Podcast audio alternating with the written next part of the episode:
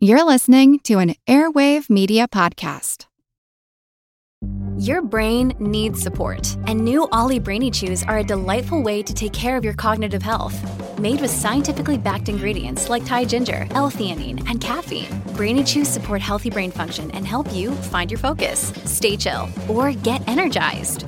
Be kind to your mind and get these nootropic chews at olly.com. That's O L L Y.com. These statements have not been evaluated by the Food and Drug Administration. This product is not intended to diagnose, treat, cure, or prevent any disease.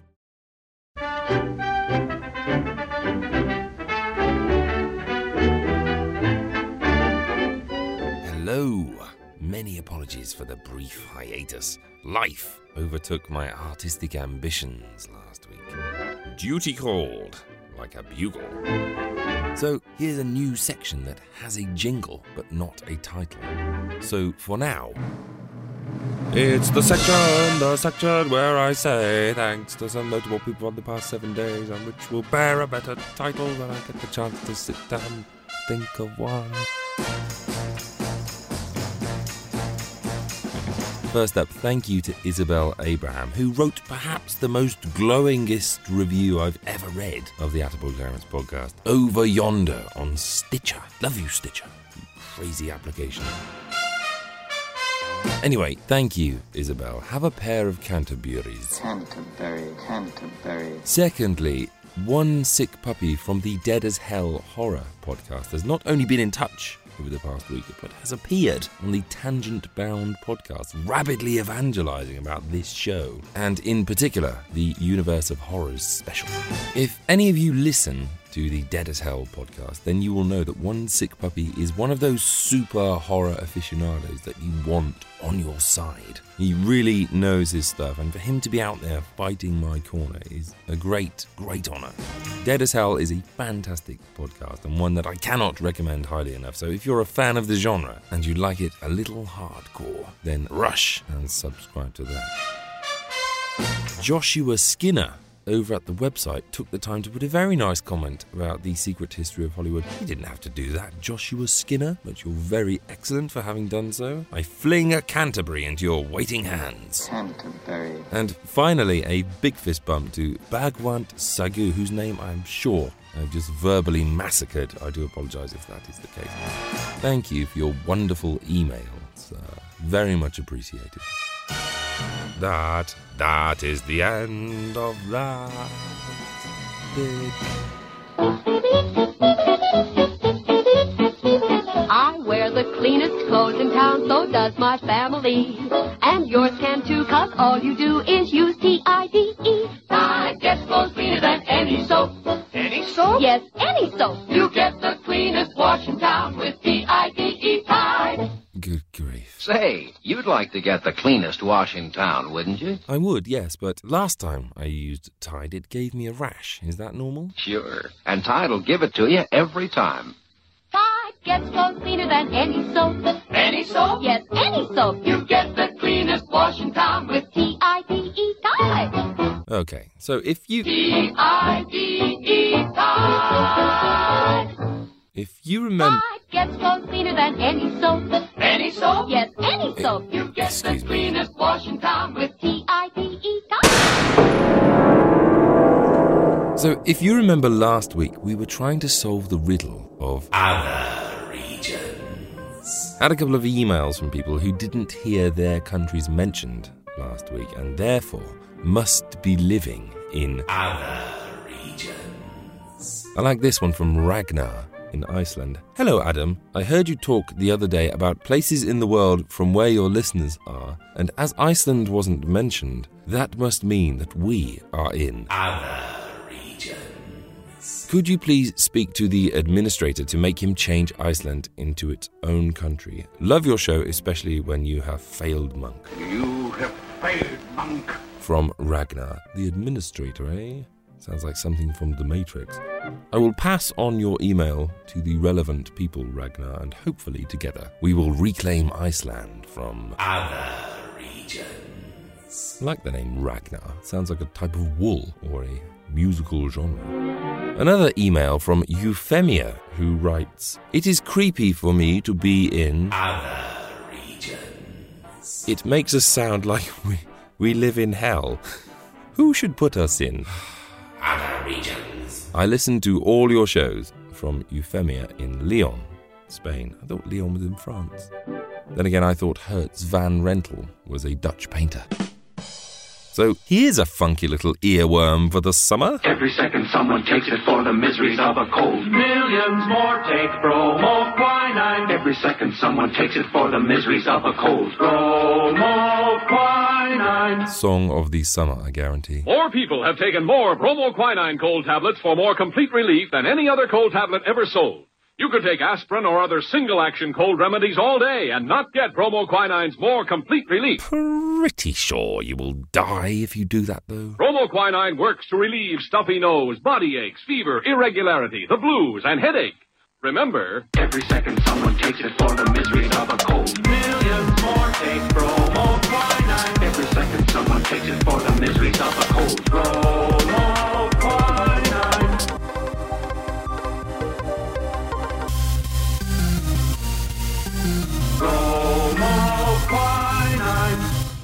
That's going to be massive in Ibiza.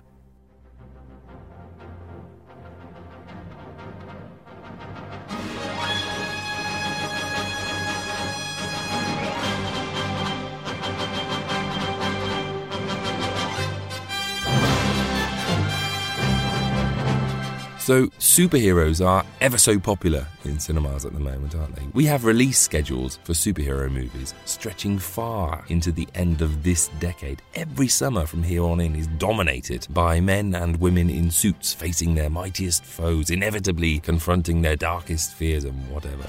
It always climaxes with a big punch up. The concept of superheroes at the cinema is a remarkably old one, though, perhaps older than you may realise. It goes back farther than Batman in the 80s or even Superman in the 70s. All the way back in the 1920s, Hollywood was turning out the adventures of many a superhero, albeit in a slightly different way. Because back in those days, when a visit to the cinema wasn't just an occasional treat, but a weekly habit, Movieland came up with a wonderful invention known as the serial.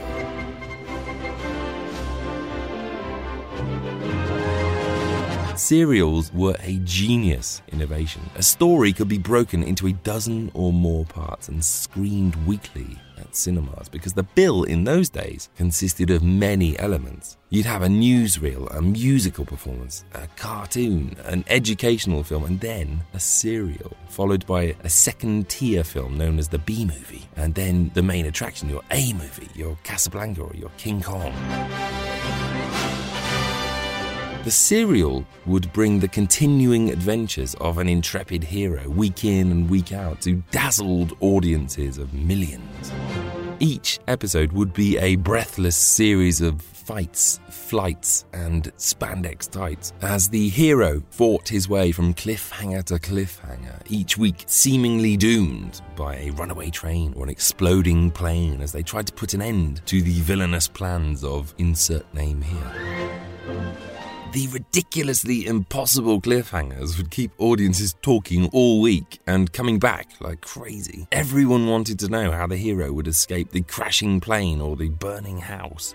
It was a remarkably clever way of ensuring audiences would return to cinemas week after week. And superheroes, those eternally endangered, larger than life characters, were a perfect fit for the serial.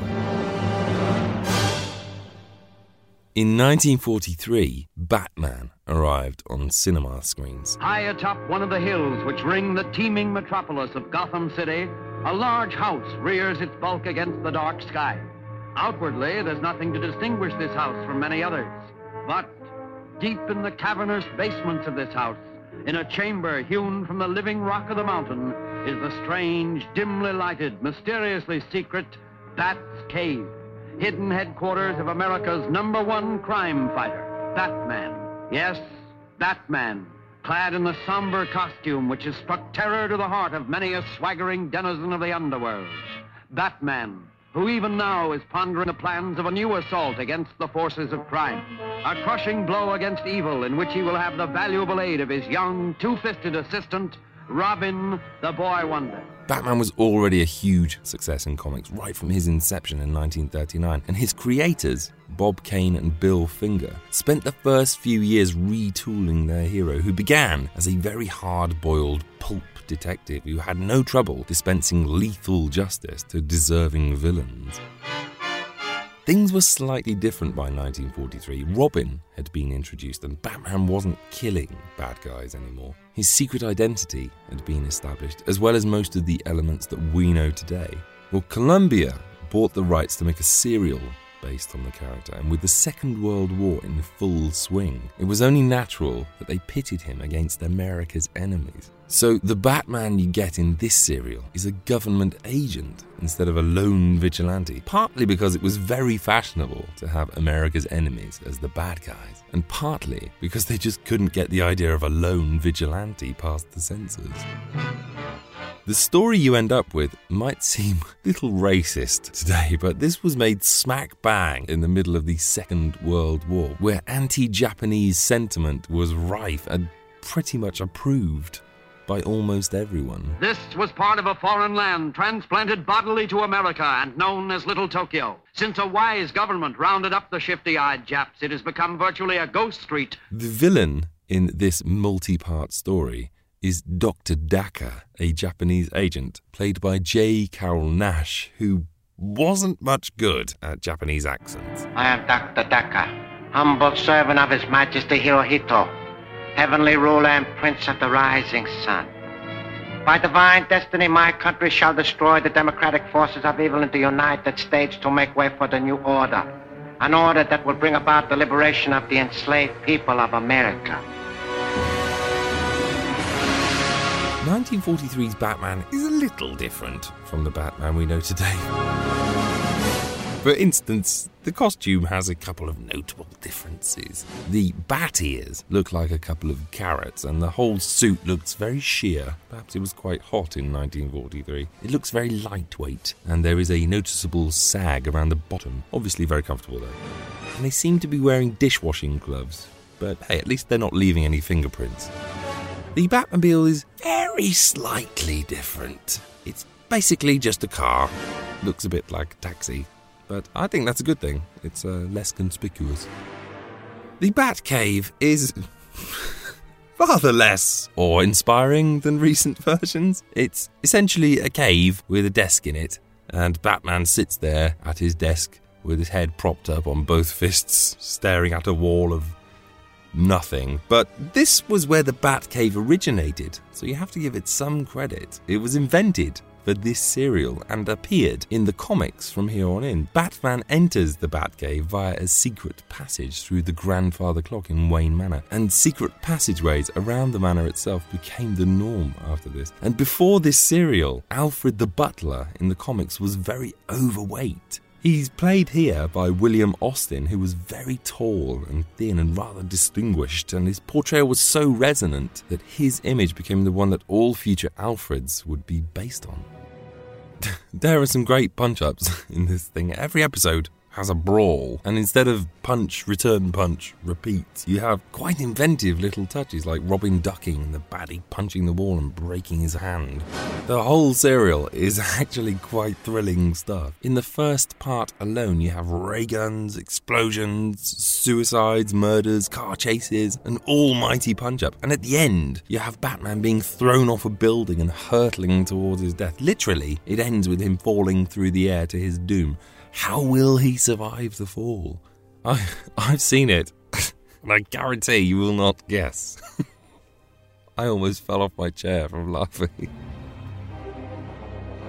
In 1965, it was re released to theatres as one movie, trimmed down and tightened up, and it was such a hit that it directly inspired the Batman television series of the 60s, which was a spoof of this serial. Very high camp and very tongue in cheek. Hand me down the shark repellent bat spray. A routine question. Have you recently sold any war surplus submarines, and if so, to whom? Salt and corrosion. The infamous old enemies of the crime fighter. People often wonder why the 60s television show chose to spoof the character of Batman. Well, it didn't. It spoofed this serial, and that's the key. You're not getting hard boiled Batman here. This is like watching the dress rehearsal for the 60s Batman. Anyway, if you're a Batman fan, you should check it out. It's not the brooding, moody Batman we have today, but hey, any story in which a bad guy is killed by falling into a pit of crocodiles is alright with me. The second serial I want to tell you about is The Adventures of Captain Marvel. Let what reposes behind this stone remain hidden from the eyes of mankind secret of the Scorpion dynasty must lie beyond this wall. Perhaps it would be wise not to learn what that secret is. This is the story of Billy Batson, a young radio broadcaster who goes along on an archaeological expedition to Siam, where the diggers accidentally disturb the mysterious tomb of the Golden Scorpion and awake a fearful curse from ancient times. But their blunder also awakens the ancient wizard Shazam, who bestows upon Billy Batson a rather remarkable set of superpowers so that he can fight the ancient threat. So long as the golden scorpion may fall into the hands of selfish men, it is the duty of Captain Marvel to protect the innocent from its evil use. But who is Captain Marvel? You are, my son. All that is necessary is to repeat my name. Shazam. By its repetition, you will become Captain Marvel.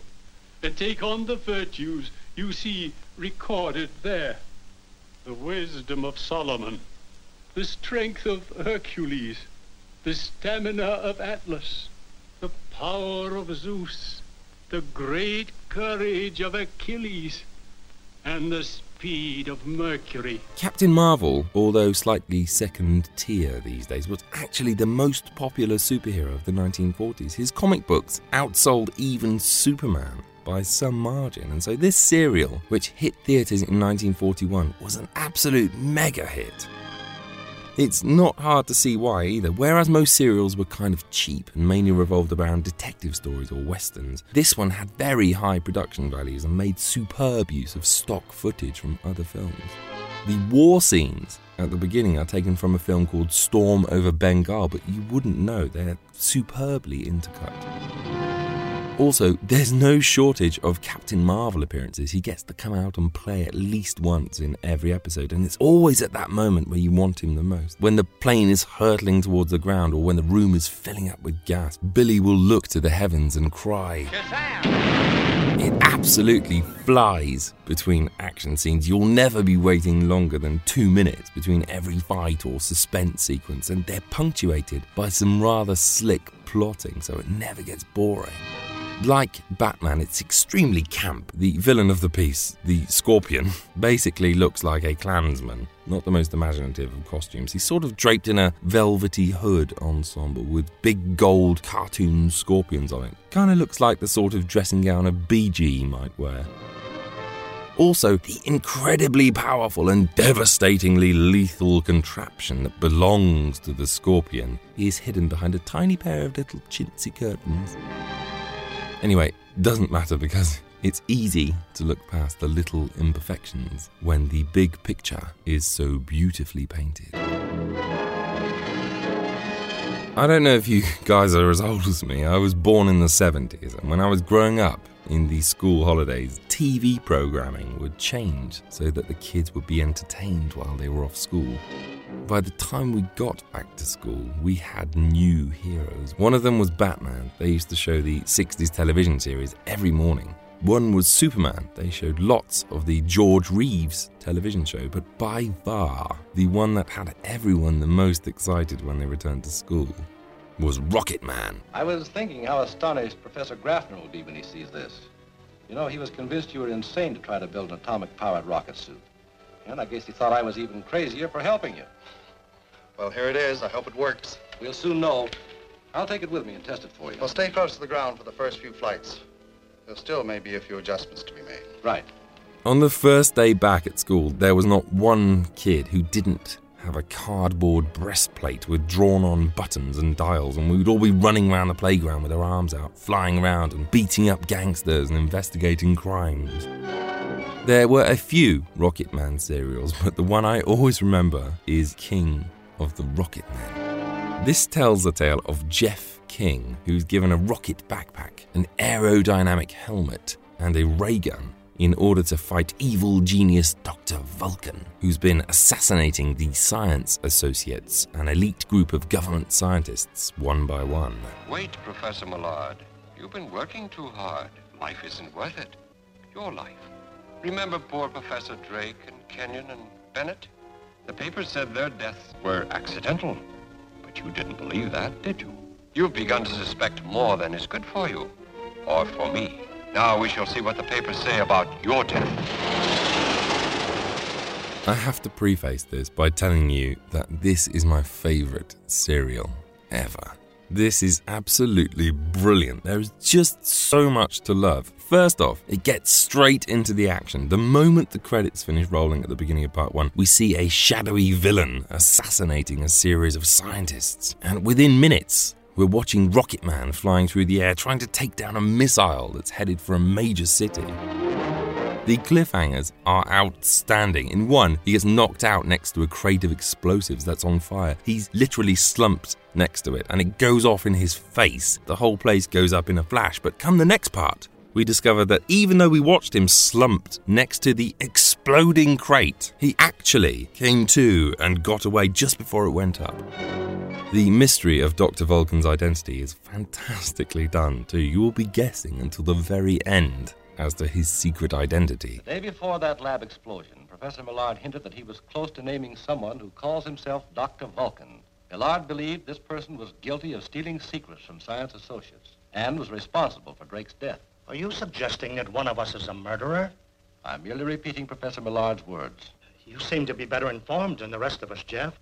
Suppose you investigate the matter for us in a special capacity. There are punch ups galore, countless car chases, some quite unbelievable stunt work, some brilliant special effects, and a wickedly twisty little plot.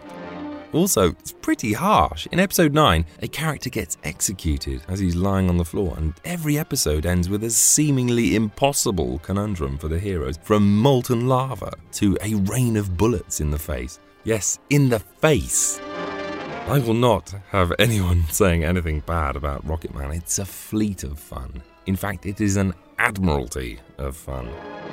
I love everything about it, from the fact that Rocket Man wears a fully tailored suit and tie underneath the Rocket Man costume, to the fact that the Rocket Pack chest control only has three dials one for up and down, one for on and off, and one for slow and fast.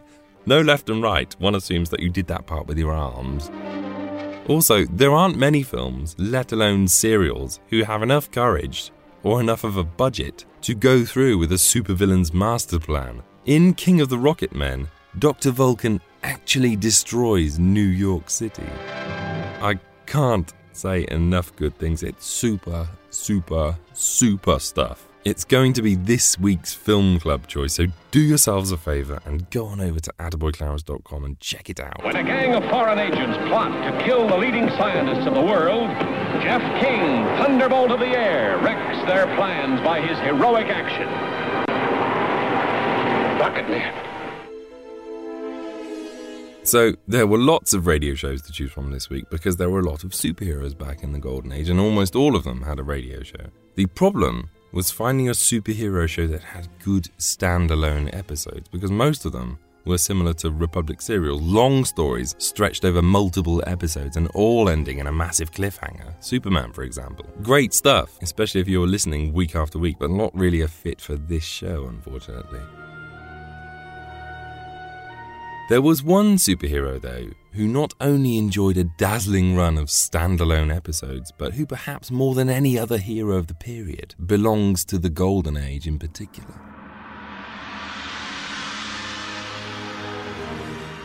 I'm speaking, of course, about the Shadow.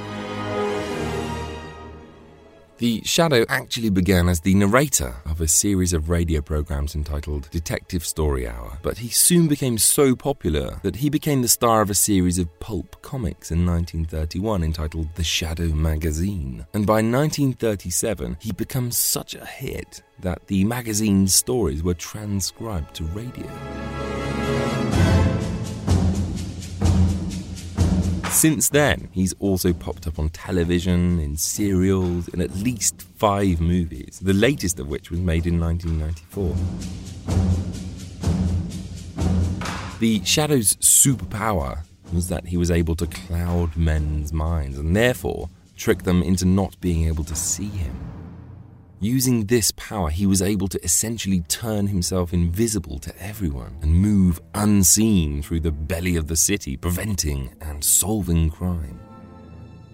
His most famous alter ego was Lamont Cranston, a wealthy playboy, and he was regularly assisted by the glamorous Margot Lane, a snappy socialite, and Shrevey, a wisecracking cabbie who acts as the Shadow's wheels. Anyway, the story I've picked for you tonight is a classic of not only the Shadow's tales, but also of detective radio itself. This is a cunning little story in which the Shadow finds himself hunted by the police after a series of robberies are committed by an invisible thief. And its name is The Little Man Who Wasn't There. A really clever little tale with an ingenious solution. I do hope you enjoy it. Who knows what lurks in the hearts of men? The shadow knows.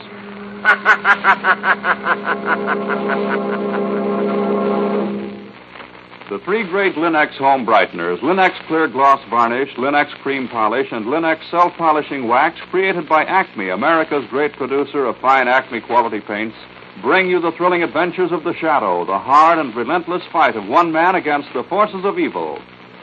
Millions of American homemakers have discovered how Chemtone, the miracle wall finish, keeps their walls fresh and lovely. Now they're discovering how the three great Lin-X home brighteners bring sparkling cleanliness to furniture, woodwork, and floors. Lin-X Clear Gloss Varnish gives lustrous, longer lasting protection to every wood and linoleum surface. Lin-X Cream Polish renews the sleek, gleaming beauty of fine furniture. And Lin-X Self Polishing Wax lends rich, satiny loveliness to any floor, wood, linoleum, or tile. Take the modern shortcut to new home beauty with the three great Lin-X home brighteners. You'll find them all at your hardware, paint, or department store, your headquarters also for Chemtone, the miracle wall finish.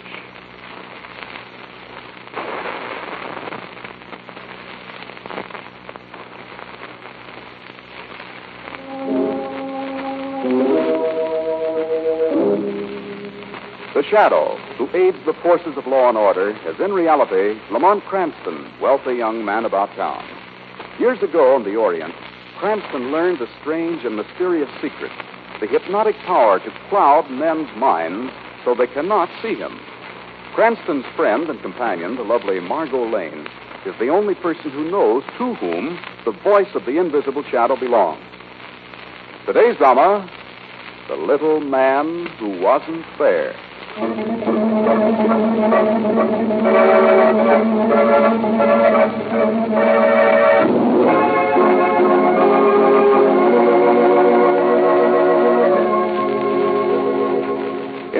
at the opera. A glittering crowd circulates through the foyer and promenades up and down the great golden staircase. This is the final week of the city's most glamorous music scene. What an intermission, Lamont. Better show than the one on the stage, Margot. Oh, look, there's Nancy Hale. Where? Just starting down the stairs. She's wearing the Hale diamond tonight. Golly, what a lot. It must feel like a tombstone around her neck. Come on. Come on, she's throwing Oh, no, she seems to be fighting. Fighting who? But there's no one near her. Well, let, let's lend her hand, Margot. Here, get her. Get her. Get it away from me, for heaven's sake. Easy, Miss Hale. You're all right. What happened? someone. Something attacked me. There's something I couldn't see. I. Oh! Miss Hale. My diamond. The diamond pendant is gone. It's been stolen by that invisible Lamont. Look. There's, there's a card on the stairs. There's something written No, on wait a minute. What does it say? Ah, it's addressed to Miss Hale. It says, compliments of the little man who wasn't there.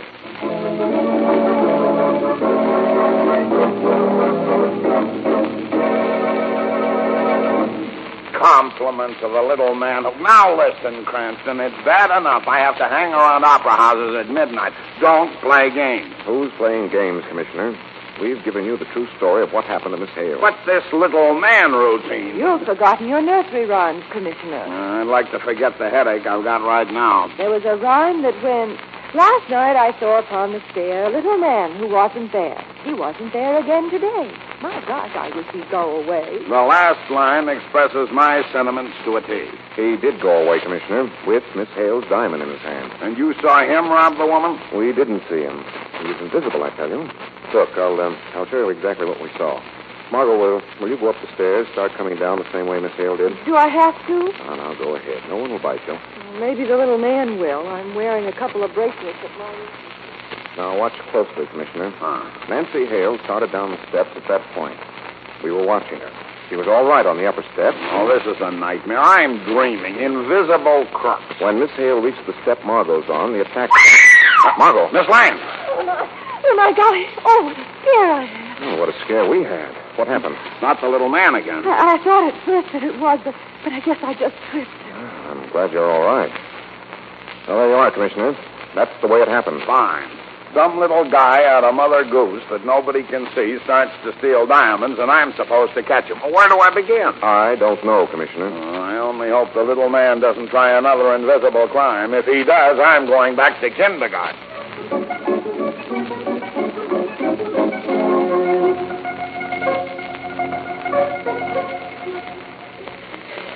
Well, stock exchange was dull this morning. Yeah.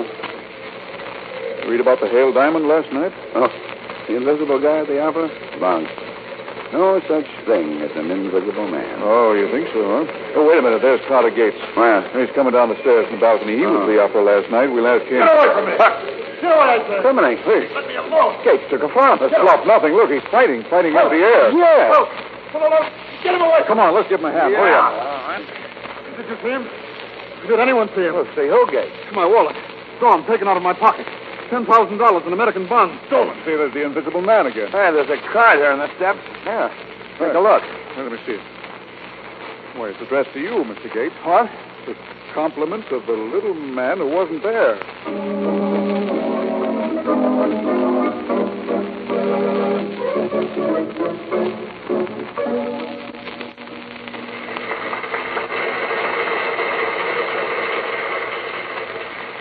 Hey, get of that hand. They're eating the show up out there where it's smash showing. Wait till I get an eye full of Monica Joy. She'll lame in the aisles.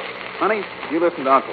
Do like I do. Stick to musicals. Let the long hairs drop their dough on his Shakespeare. Here comes Monica out of the dressing room. Hey, stagehand, get off of the stairs. Miss Joy's coming down. Are them jewels she's wearing you? Are you kidding? Those are the McCoy, baby. 200 grand in emeralds. Oh. If the house don't go for her, they go for the ice. Ah! Hey, Joey. Joey just took a Brody. She's Holy smokes. What's he doing fighting the DP? She's punching empty air. Get moving. Go, Gus, to hold the cook. Okay. Miss Joy. Monica, honey, you okay, kid? What happened? The invisible man. Joey, my emeralds. Huh? They're gone. He took them. Oh, for the love of... Hey, Monica, I guess you dropped this card here. Hey, it's got your name on it. What's it say? Compliments at a little man who wasn't there.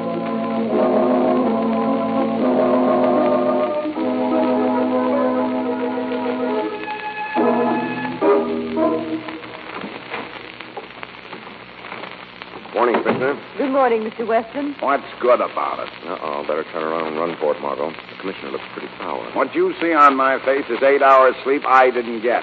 You heard about the little man? That's why we're here. Yesterday afternoon at the stock exchange. Last night at the new musical show. It's driving me nuts. The invisible criminal. Maybe you need an invisible police department to catch him. Very funny. I'm laughing. I wasn't joking. No. Well, then go ahead. I'd like to know how I'm supposed to hire an invisible detective. I was going to suggest calling in the shadow. The shadow. It's the obvious solution, isn't it?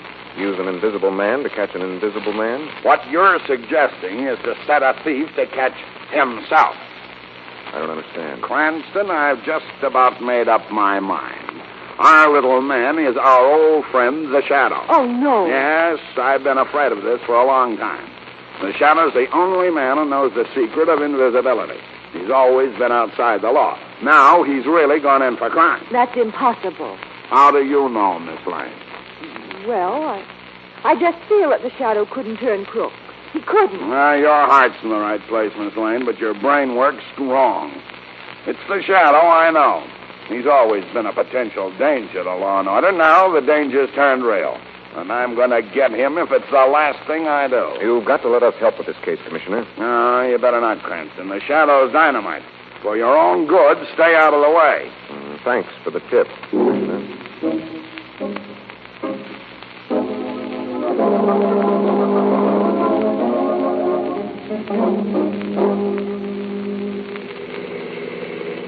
Can't understand it, Lamont. Another man in the city who knows the secret of invisibility. An invisible crook. Awful. Yeah, it sure is a mess. What are you going to do? Well, the obvious. Clear the Shadow's name. How?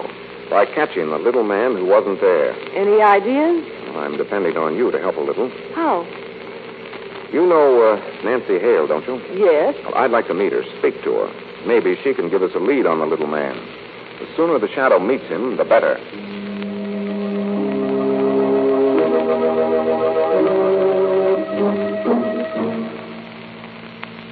Kind of you to try to help Mr. Cranston, but I'm afraid it's useless. You can't tell me anything about the little man? Think, Nancy.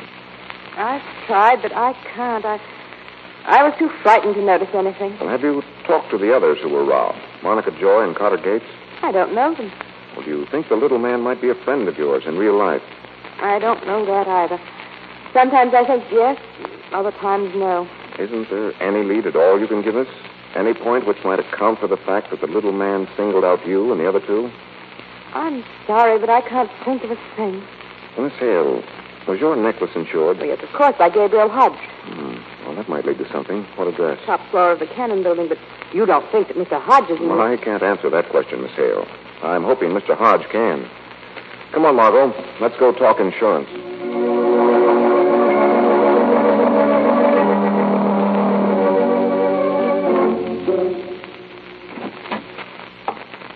In. Come in, Mr. Cranston.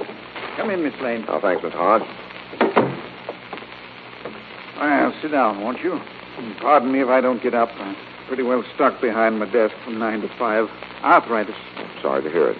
Well, this is a lovely office to be stuck in, Mr. Hodge. Sun streaming through the window and lots of fresh air. Yes, yes. Well, now, Mr. Cranston, what can I do for you? Something about insurance, I presume. In a way.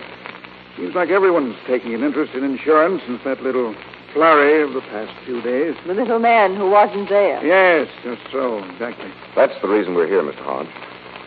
Really? Go on. I understand that you insured Nancy Hale's necklace. Well, that's right. As a matter of fact, I insured all three of the people who were robbed. For what amount? Well, now, sorry, that's confidential. I see. Well, when you insured them, did you take down a description of the articles in question? Well, that is customary. Well, did you also learn when, where, and how the insured articles were carried? Exactly what are you driving at, Mr. Cranston? One point, Mr. Hodge. These three people were robbed on stairways. It was a feature of the crime.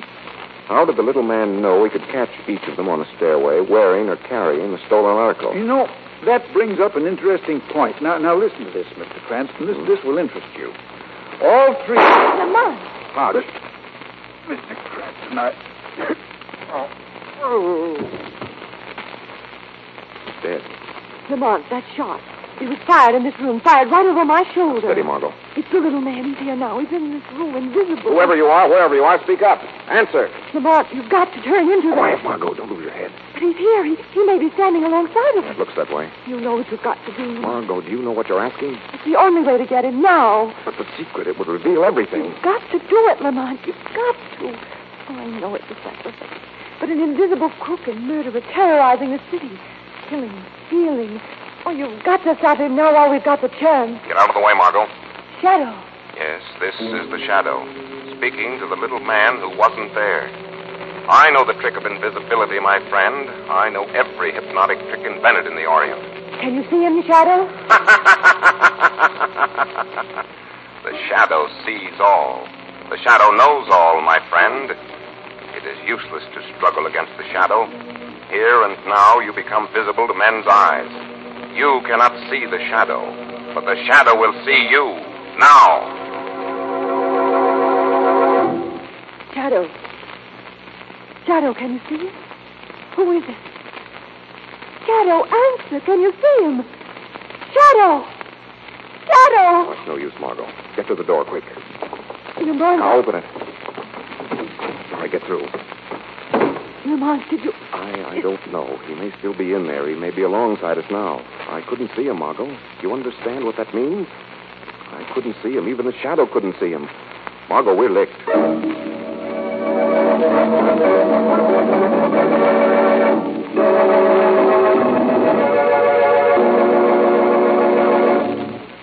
An evening at home is more enjoyable if your home looks its inviting best, and that's just how it does look when you depend on the three great Lin-X home brighteners. Lin-X self-polishing wax, for example, keeps your floors at their loveliest without tiresome rubbing or polishing, and dries to a rich satiny finish that really lasts thanks to its high content of genuine Carnauba wax. The finish may be renewed whenever and wherever you like without rewaxing the whole floor. Also, the underwriters' laboratories have proved by test that wood, linoleum, and rubber tile floors are actually less slippery after Lin-X self-polishing wax has been applied. Always ask for Lin-X, L-I-N-X, Lin-X self-polishing wax. You will find all three great Lin-X home brighteners and Chemtone, the Miracle Wall finish, at hardware, paint, and department stores everywhere. And now, back once again to the adventures of the Shadow.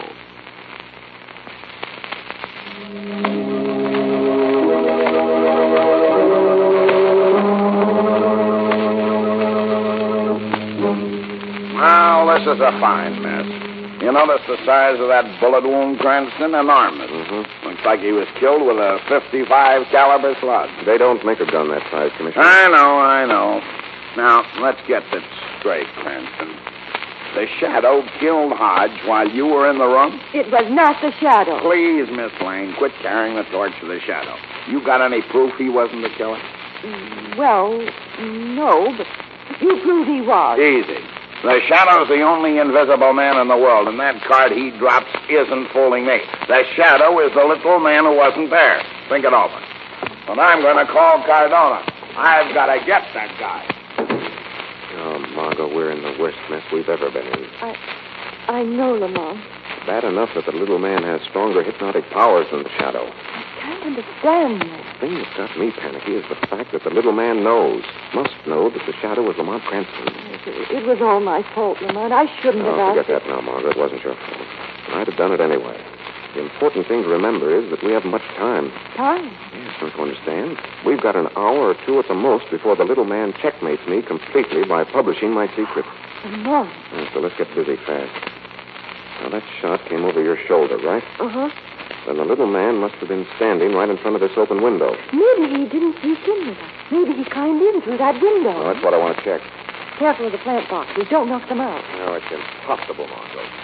No human being could have climbed to the window, either from the roof or anyplace Watch else. Watch out, Lamont. I must have come in with. Oh, Now you've done it. There go five hyacinths in a 30-story Dodge. hmm. Very interesting. What's interesting? Piece of glass on the windowsill. Looks like a broken piece of magnifying glass. Magnifying glass. Come on, Margot. We've got to hustle down to the courtyard under this window. I think I know how Hodge was killed.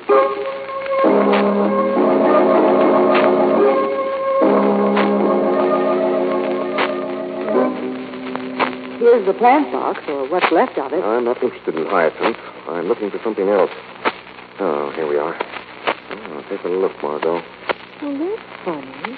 This looks like a smashed pistol. Right. It's an old-fashioned gun. Right again. The remains of a flintlock pistol. 55 caliber. The one that killed Hodge? Yes. Well, I don't understand. Why did the little man kill Hodge with an antique? And why'd he throw it out of the window? Those are a couple of questions for the shadow to answer. But first, he's got to make a few social calls. The shadow. Mhm. Making social calls. Social calls that will be strictly business.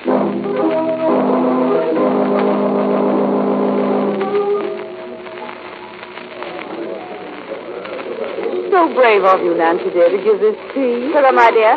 Pour, please. I mean, considering the dreadful experience you had with that ghastly invisible thief, you're positively gallant, my dear. So kind of you to say so. Anyone else who hasn't been served yet? You've forgotten me, Miss Hale. So sorry, I really... Who said that? I did, Miss Hale. Where are you? Standing before you, Who are you? the shadow.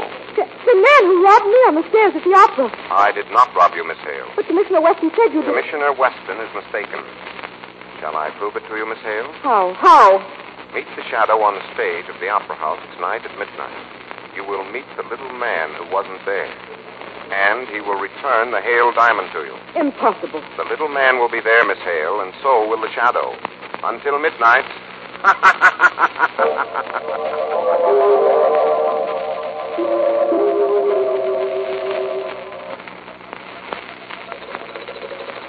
U.S. Borax, 186, up three quarters. Virginia Iron and Steel, 39 and a half. Western Utility, 124 and a half, up a quarter. Well, closing market doesn't look bad. Not bad at all. Would you be interested in a quotation on American bonds, Mr. Gates? Who's that? This is impossible. My office is empty. I must be hearing things. oh, that laugh. I. It is the shadow. Is? Oh! Oh, police! Silence, you fool. You're a crook. You're a killer. You murdered Hart. Listen to me, Gates. You're the little man who wasn't there. What do you want from me now? Justice. For who? For the shadow. What are you talking about? $10,000 in American bonds. Would you like them back, Gates? Like them back. They're mine. Of course I want them. Then the shadow will strike a bargain with you. One small payment from you, and the bonds will be returned. What payment? Help the shadow clear his name. You mean you didn't? I don't believe you. Come to the stage of the Opera House tonight at midnight. The little man will be there. You will believe him. How do I know this isn't a trick? Tonight at midnight, Gates, plus the shadow. The shadow knows.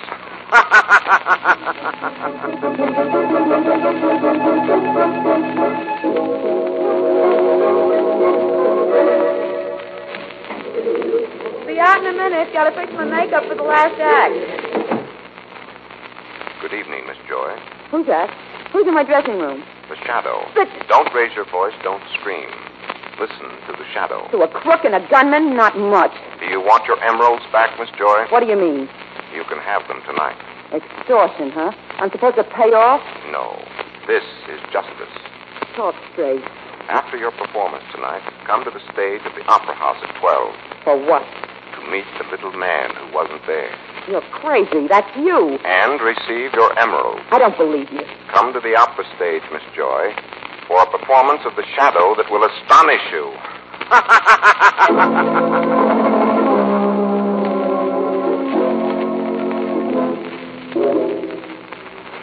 What time is it, Margot?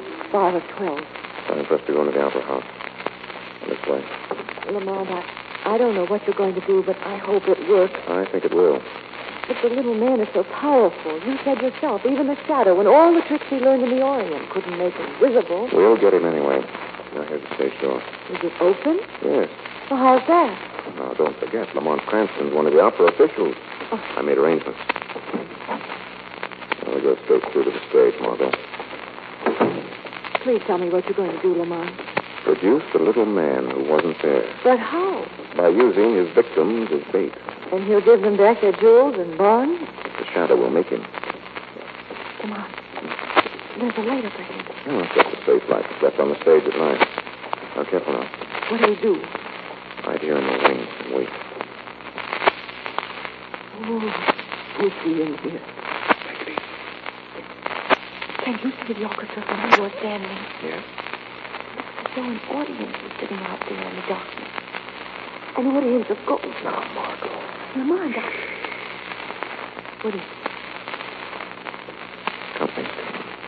The little man? The fate. The three victims. Well, when he gets here, are you sure you can fight him? I mean, is the shadow strong enough? Now, you wait here and see, Margot. Don't show yourself no matter what happens. Trust the shadow.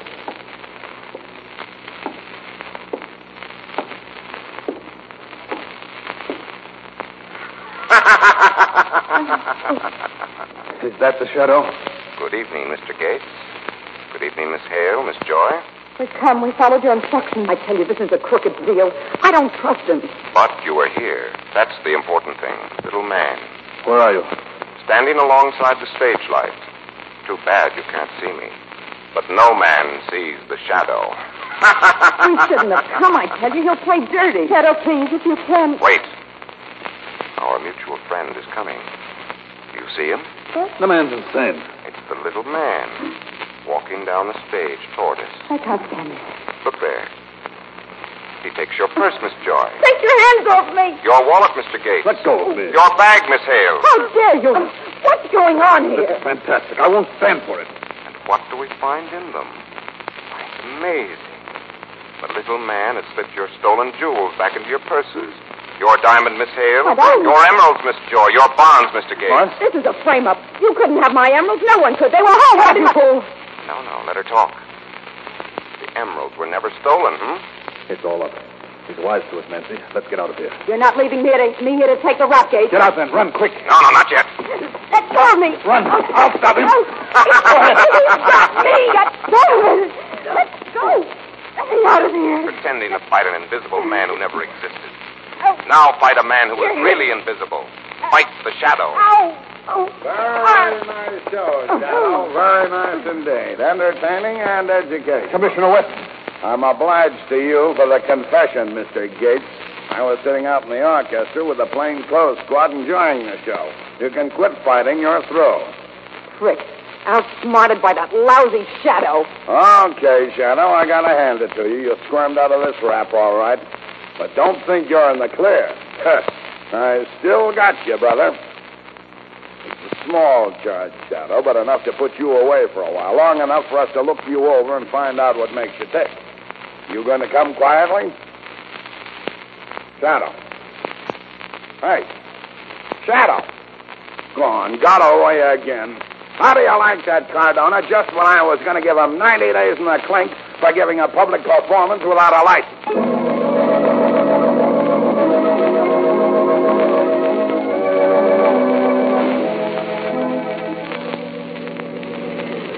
Then there never was a little man, Lamont. No, no, Margot. This was a clever ruse worked out by Hale, Gates, and Joy to defraud the insurance company. Each pretended to be robbed by an invisible crook, So they concealed the stolen jewels and bonds themselves while they pretended to fight the little man. and dropped those cards themselves. Right. Hodge was killed because he knew one important fact. Although each claims not to know the other, Hodge knew that all three had met in his office. That pointed to collusion. Yes, but how was Hodge killed?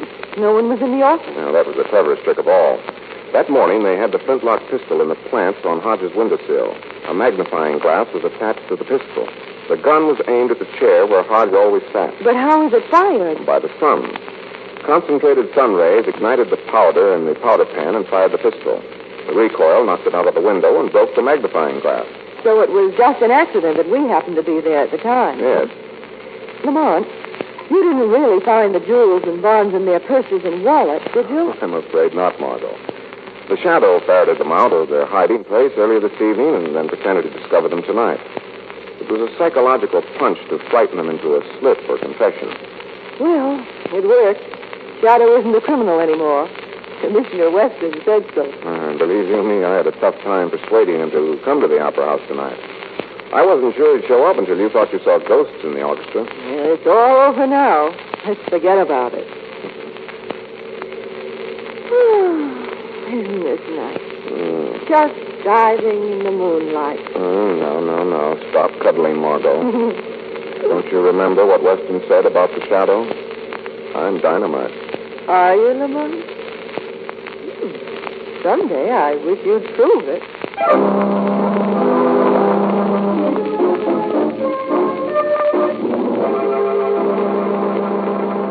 Fantastic old stuff. That was The Shadow in The Little Man Who Wasn't There. Well, it's been a blast, everyone. I look forward to being with you again next week when we'll be straying back into horror territory. Until then, if you find yourselves with a spare minute or six, it'd mean the world if you leave an iTunes review for the show. For every iTunes review I receive, I will plant a sapling tree, so do your part for the planet and leave an iTunes review for Attaboy Clarence or The Secret History of Hollywood, or both. Thank you all for joining me this week, and I'll see you in episode 35. Bye for now. Any soap. Any soap? Yes.